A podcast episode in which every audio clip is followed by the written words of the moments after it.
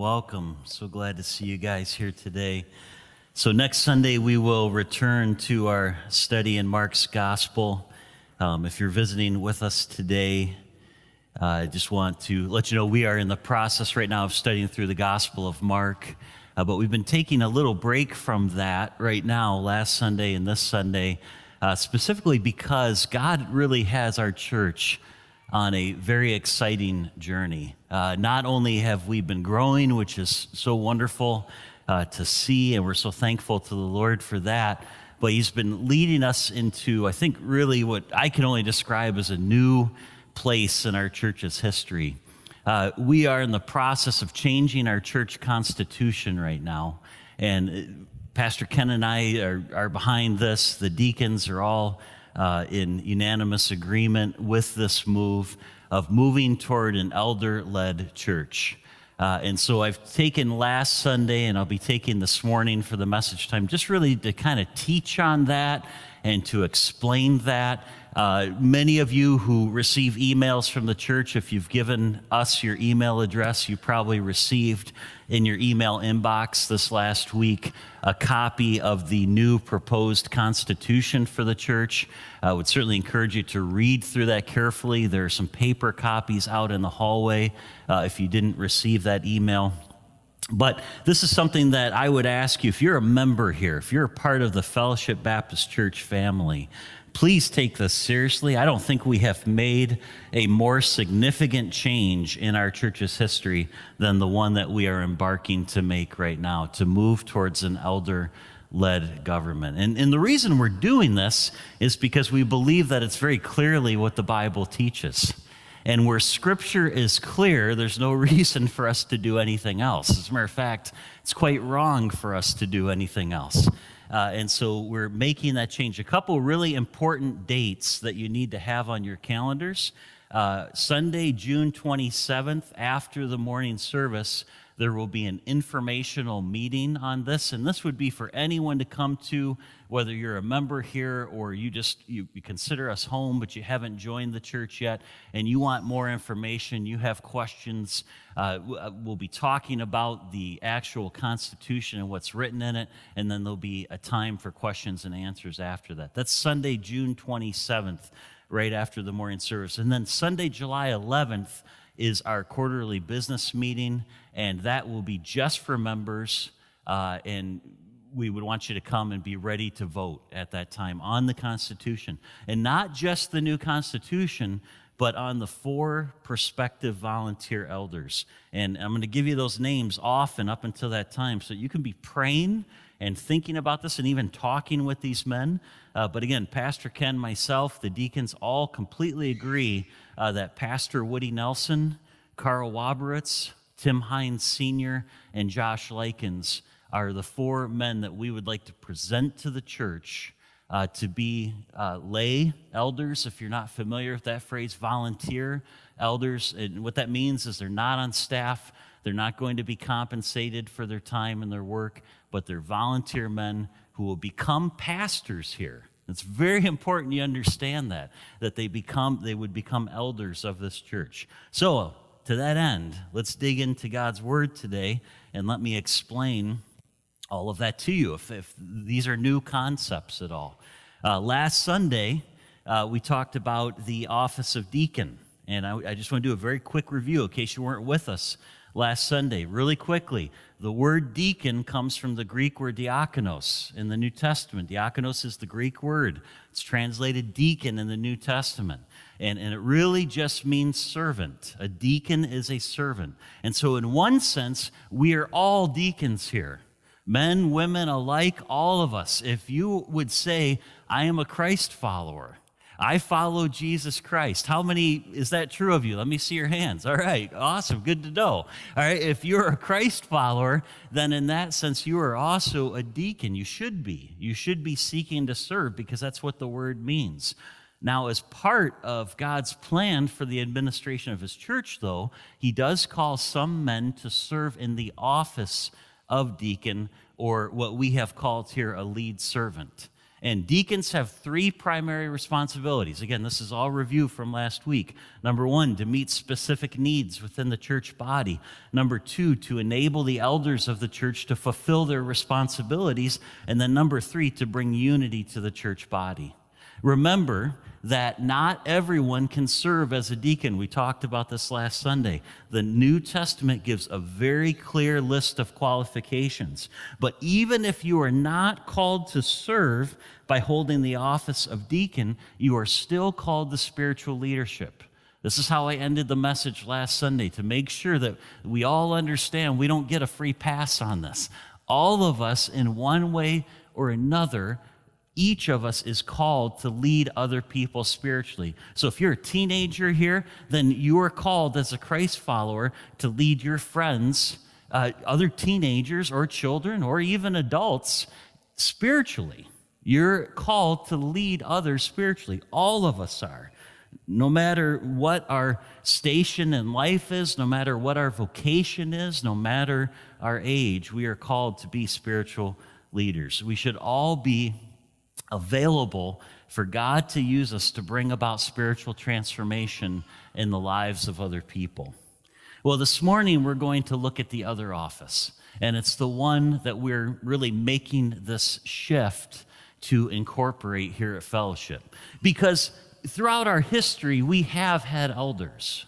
We've had a pastor here at this church, or at different points, like right now, we've had multiple pastors. So, right now, and again, I'm saying this for those of you who might be new to fellowship, right now we have two pastors at our church, myself and Pastor Ken.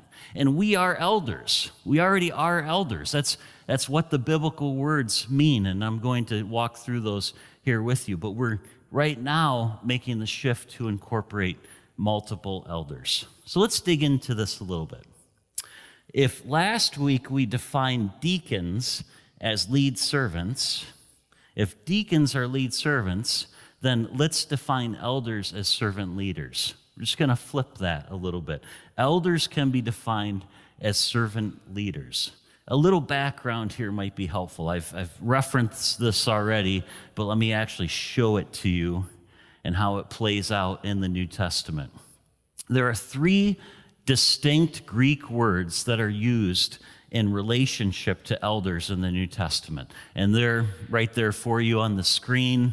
Uh, those are the actual Greek words presbyteros, episkopos, and poimen.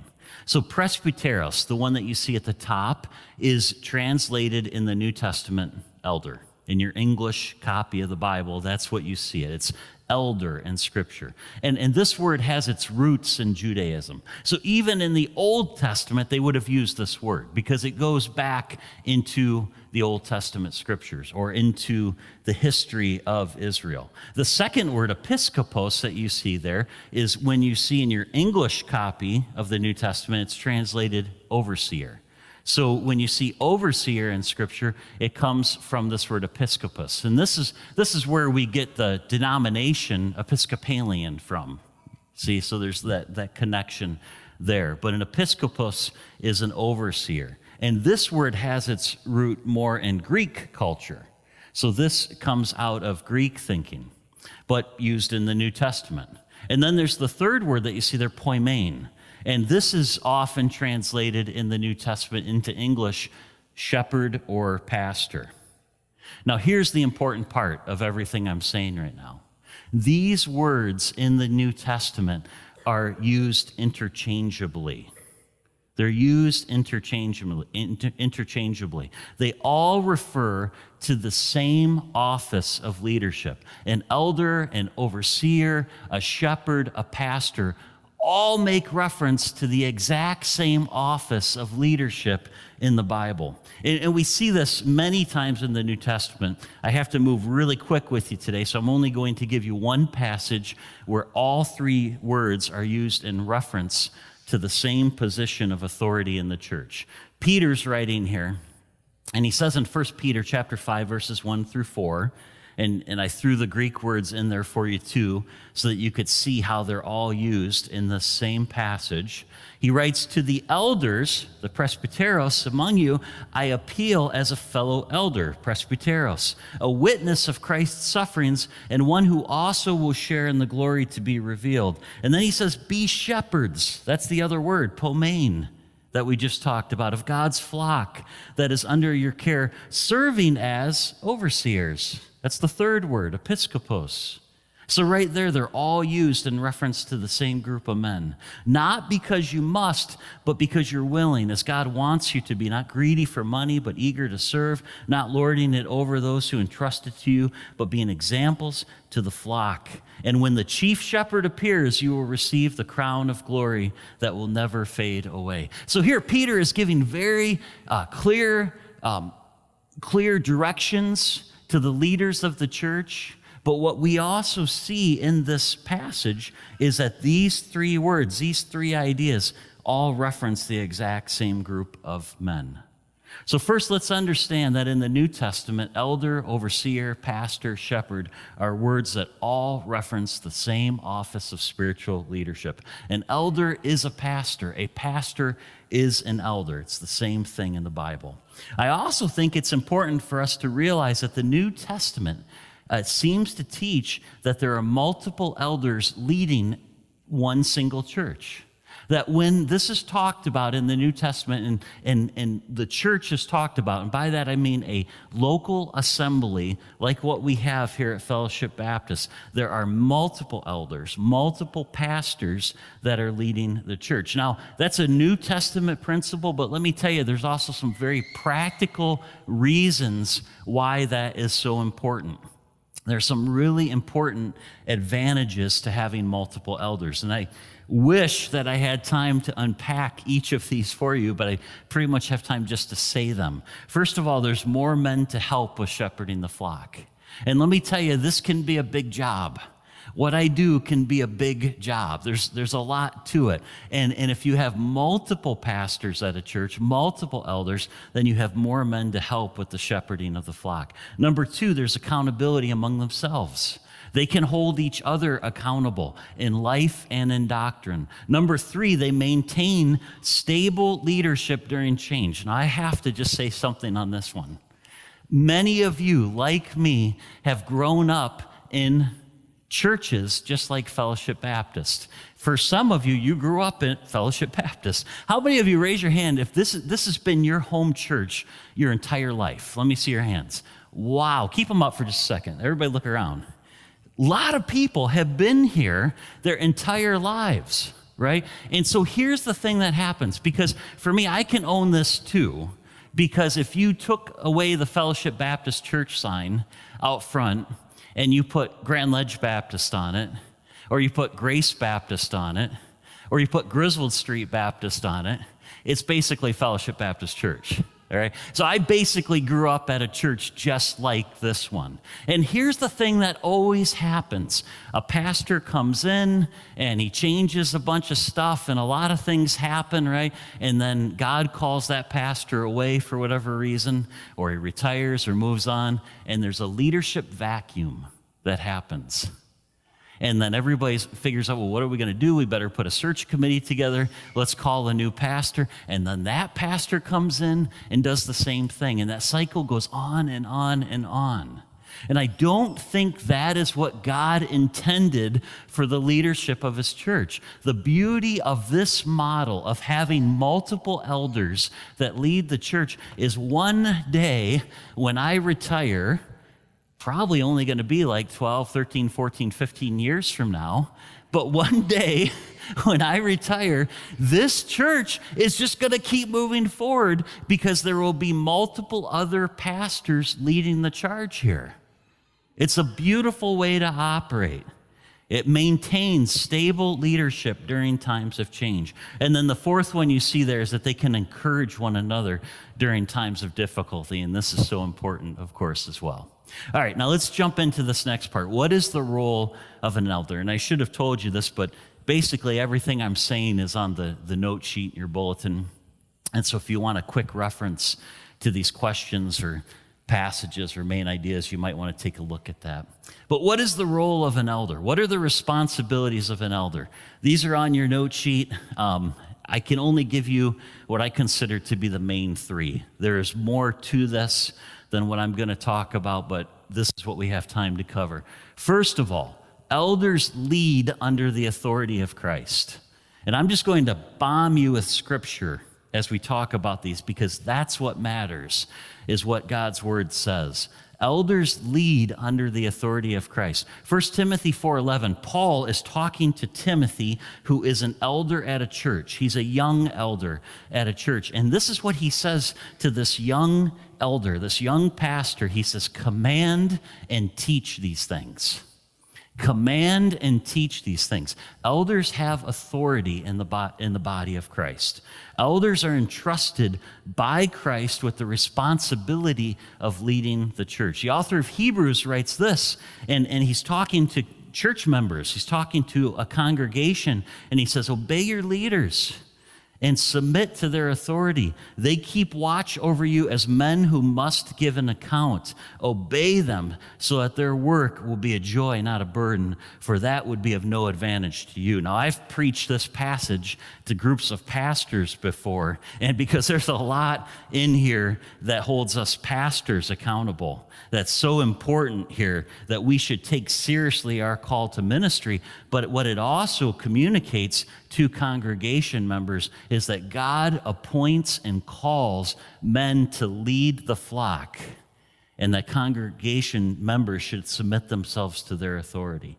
All through the New Testament, we see that the responsibility of the elders is to manager and shepherd the church. In Acts chapter 20, this is really evident. Paul is speaking to elders at the church of Ephesus. And this is what he says uh, to those elder pastors in Acts 20 28. He says, Keep watch over yourselves and all the flock of which the Holy Spirit has made you. And then he uses that word episkopos, overseers. And then he says, Be shepherds, be poimen the Greek word poimen, of the church of God, which he bought with his own blood. What a responsibility it is. Let's feel the weight of Paul's charge to the elders in that last statement. Being an elder is a high calling, but it is also a very weighty task. When I accepted the call to pastor this church a couple of years ago, I felt immediately I felt the weight of that on my shoulders. And I will carry that weight on my shoulders until the day I die or resign or leave this body.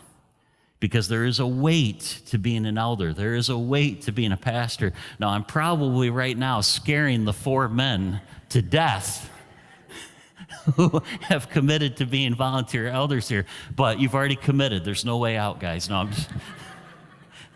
Just kidding.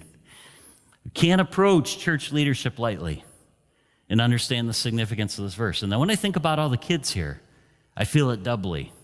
I don't know if that's theologically right or not, but when I think about all the children that we have care over here, I feel that weight doubly right now because we are really what we are doing right now, what God has enabled us to do here at Fellowship, could affect generations to come in this area. Amen? And there, there's a weight to that. I hope we all feel that to some degree. But to those of us who have accepted the call to lead this church, we, we should really feel that. It's a heavy weight to carry. Every leader of the church is accountable to Jesus to care for the people that Christ died for. And, and realizing that should bring humility, should bring humility to church leadership. And so, for that reason, when we talk about the authority of being an elder, what we're not talking about is authoritarians, but what we're talking about is being servant leaders. And that's why I've entitled the message what I did. Because an elder, even though there's authority there, shouldn't be an authoritarian. He should be a servant leader, and he should approach the task humbly, realizing that there's an incredible weight that comes with it. Their aim is to build up the body. And this is what Paul writes to the Ephesians uh, in Ephesians chapter 4, verses 11 through 13. He says, It was he who gave some to be apostles, some to be prophets, some to be evangelists, some to be pastors and teachers, to prepare God's people for works of service, so that the body of Christ may be built up until we all reach unity in the faith. Again, we talked about this last Sunday. The goal is maturity, maturity in Christ for every one of us. And Paul says here to the Ephesians, until we all reach unity in the faith and in the knowledge of the Son of God and become mature, attaining to the whole measure of the fullness of Christ. God does not want you or me to stay a fat baby in Christianity. Right? That's not his will for us. It is God's will for us is not just that we get saved and then stay in that same place the rest of our life. We are to be growing towards maturity in Christ, every single one of us. So, first of all, elders lead under the authority of Christ. Second, moving forward here, second, whoops, not sure what happened there. There we go. Second, there we go. That's what I'm looking for. Yes, that's the one I want. Second, elders care for the body of Christ. Elders care for the body of Christ. 1 Peter 5 2. Uh, we looked at this passage already, but I just want to remind you of verse 2. Shepherd the flock of God that is among you, exercising oversight, not under compulsion, but willingly, as God would have you, not for shameful gain, but eagerly. What does it look like for an elder to shepherd the flock? There are multiple aspects to this church, but one thing elders do in caring for the flock and shepherding the flock is they protect the flock. How does an elder protect the flock? Paul, again, to the Ephesian elders, as recorded in Acts 20, you see the passage there, verses 29 through 31 at the bottom of the screen. This is what Paul says I know that after my departure, Paul's talking to them because he's about ready to leave Ephesus. He's leaving their church. And he says, I know that after my departure, fierce wolves will come in among you, not sparing the flock. Now, he's not talking about real wolves because they're not real sheep. He's talking about false teachers that are going to come in and start teaching errant theology, right? False theology. He says they're going to come in and they're not going to spare the flock. Verse 30, and from among your own selves will arise men speaking twisted things. He says this is even going to happen within the body. People are going to be in your church and they're going to be being disciple for a time, but then their minds are going to go astray and they're going to start to go off into false theology. And then they're going to begin to teach this within the body to draw away the disciples after them. And this is what Paul says to these elders. He says, Therefore, be alert, remembering that for three years I did not cease night or day to admonish everyone with tears. Elders need to protect the church against false teaching. When I think about what my responsibility here at Fellowship is, church, this is one of the primary things I think about. It is my obligation to make sure that our body of believers is protected against false theology, erring ideas within the body. Does that make sense?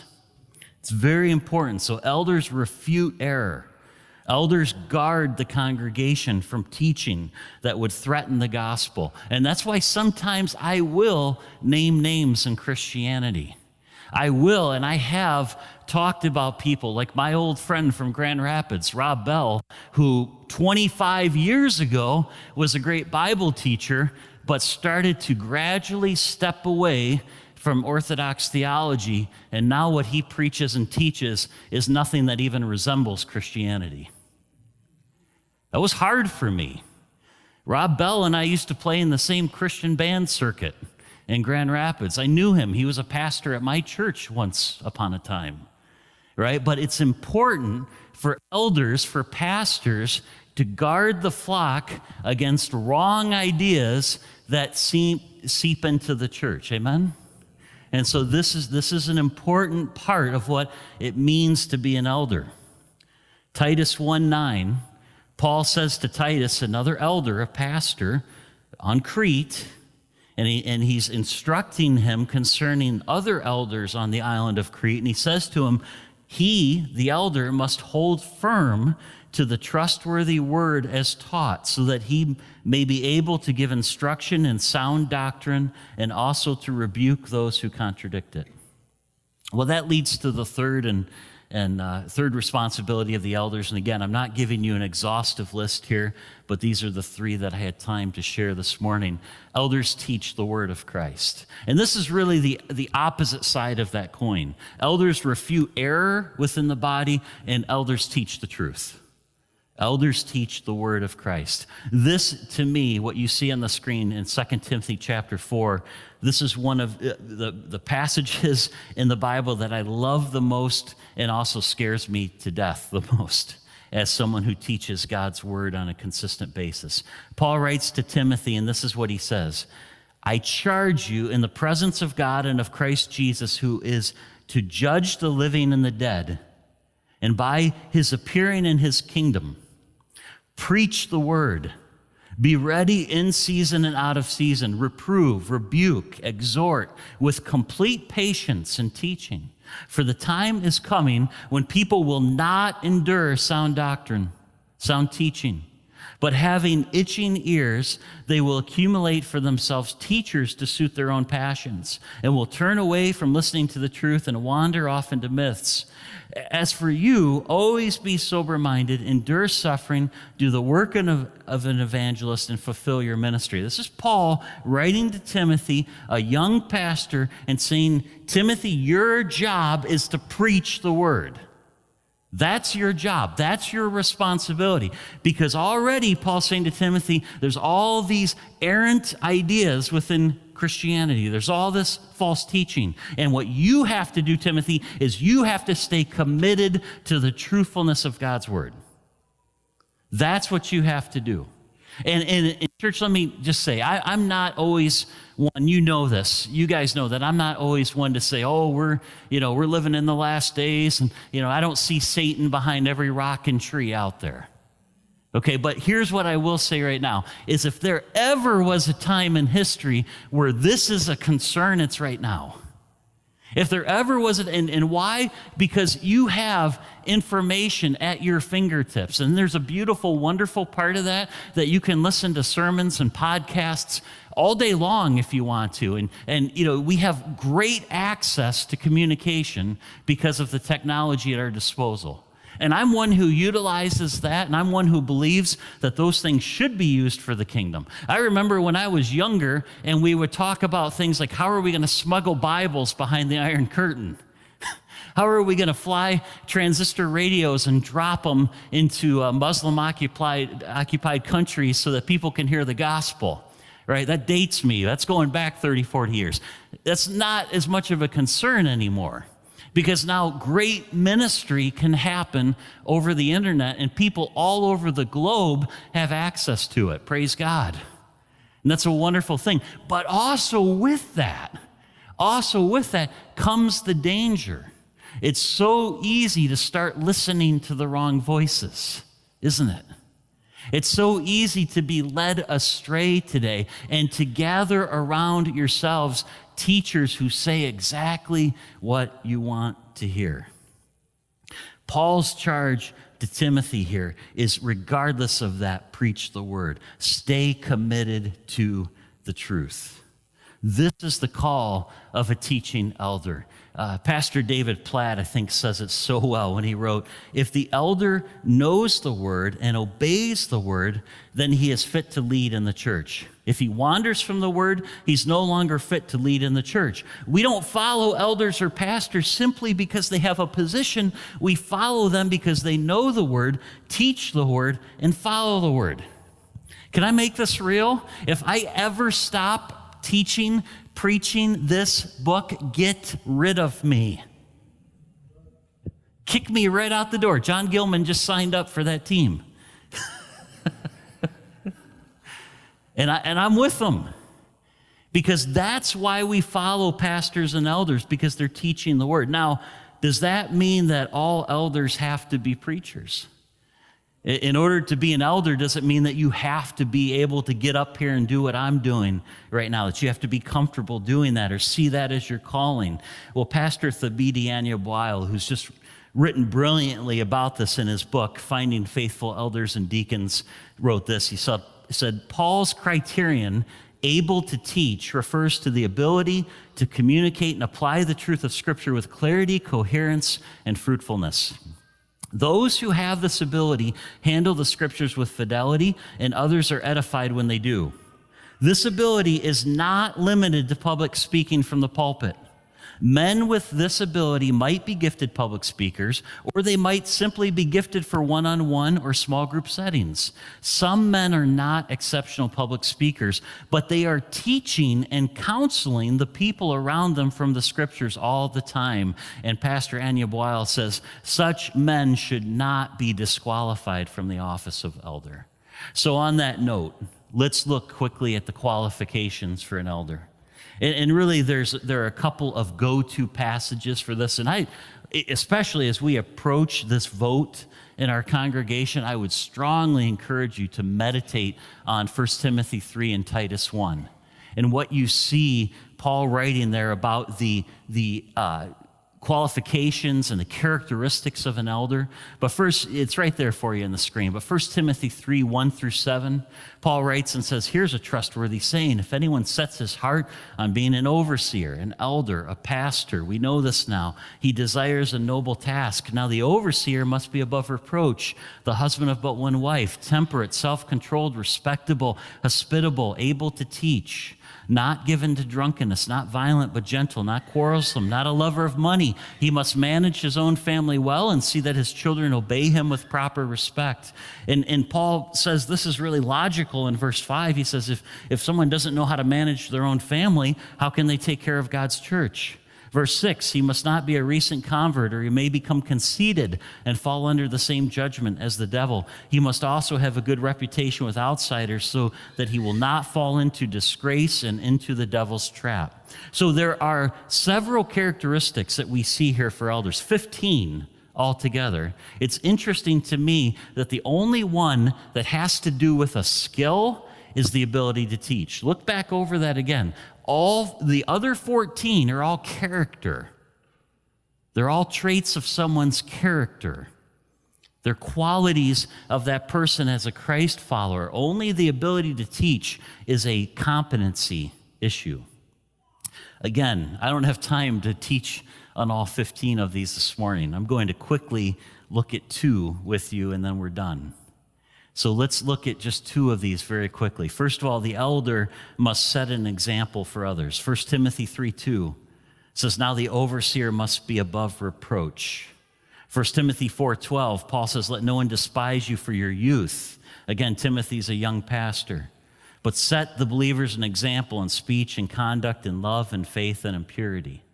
Now, of course, nobody other than Jesus Christ is perfect. Amen. So don't expect perfection from your elders. Don't expect perfection from either Pastor Ken or myself for sure, or the four men that we're presenting to you as volunteer elders here. I mean, if that was your hope of having a perfect pastor, I'm sorry, but you really hired the wrong guy. I am hopelessly flawed, and once you've spent five minutes with me, you know that. And, and all of us will err. We will all make mistakes. However, elders ought to live lives worth imitating, lives that reflect the character of Christ. Paul wrote to the Corinthians, they're at the bottom of the screen, 1 Corinthians 11 1. He said, Be imitators of me as I am of Christ. This is what Paul is writing to the church in Corinth. What he's saying is, Look, you guys don't have Jesus anymore. He went back up to heaven with God. I'm who you have.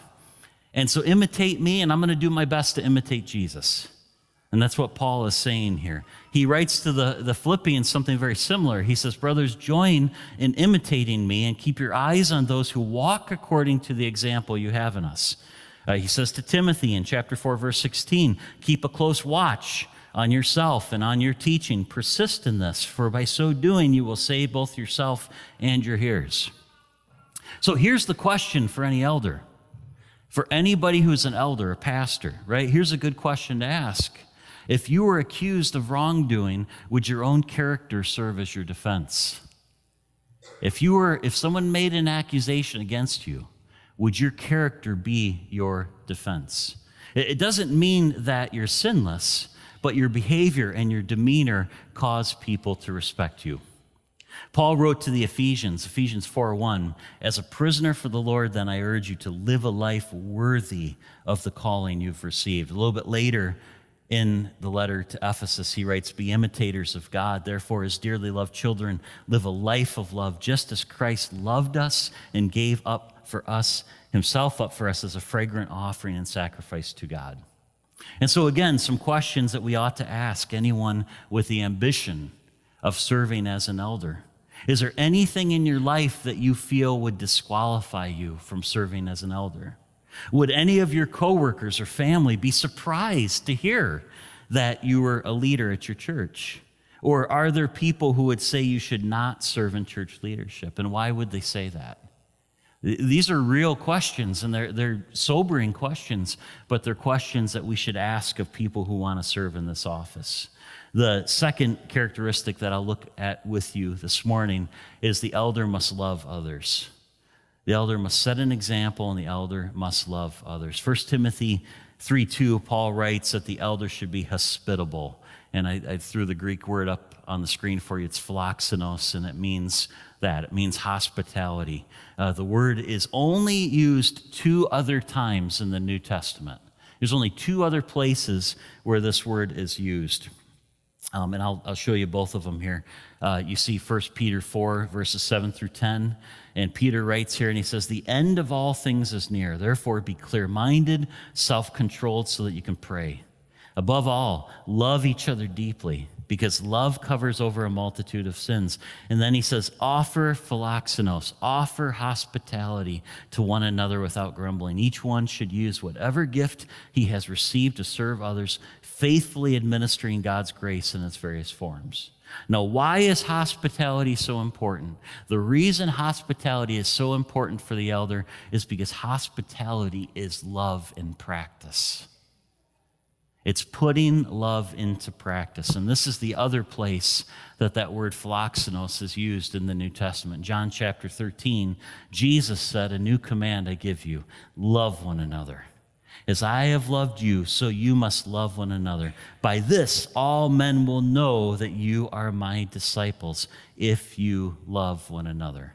Hospitality enables many of the purposes of the church to happen when we think about why does a church exist, think with me for a moment as we wrap up here.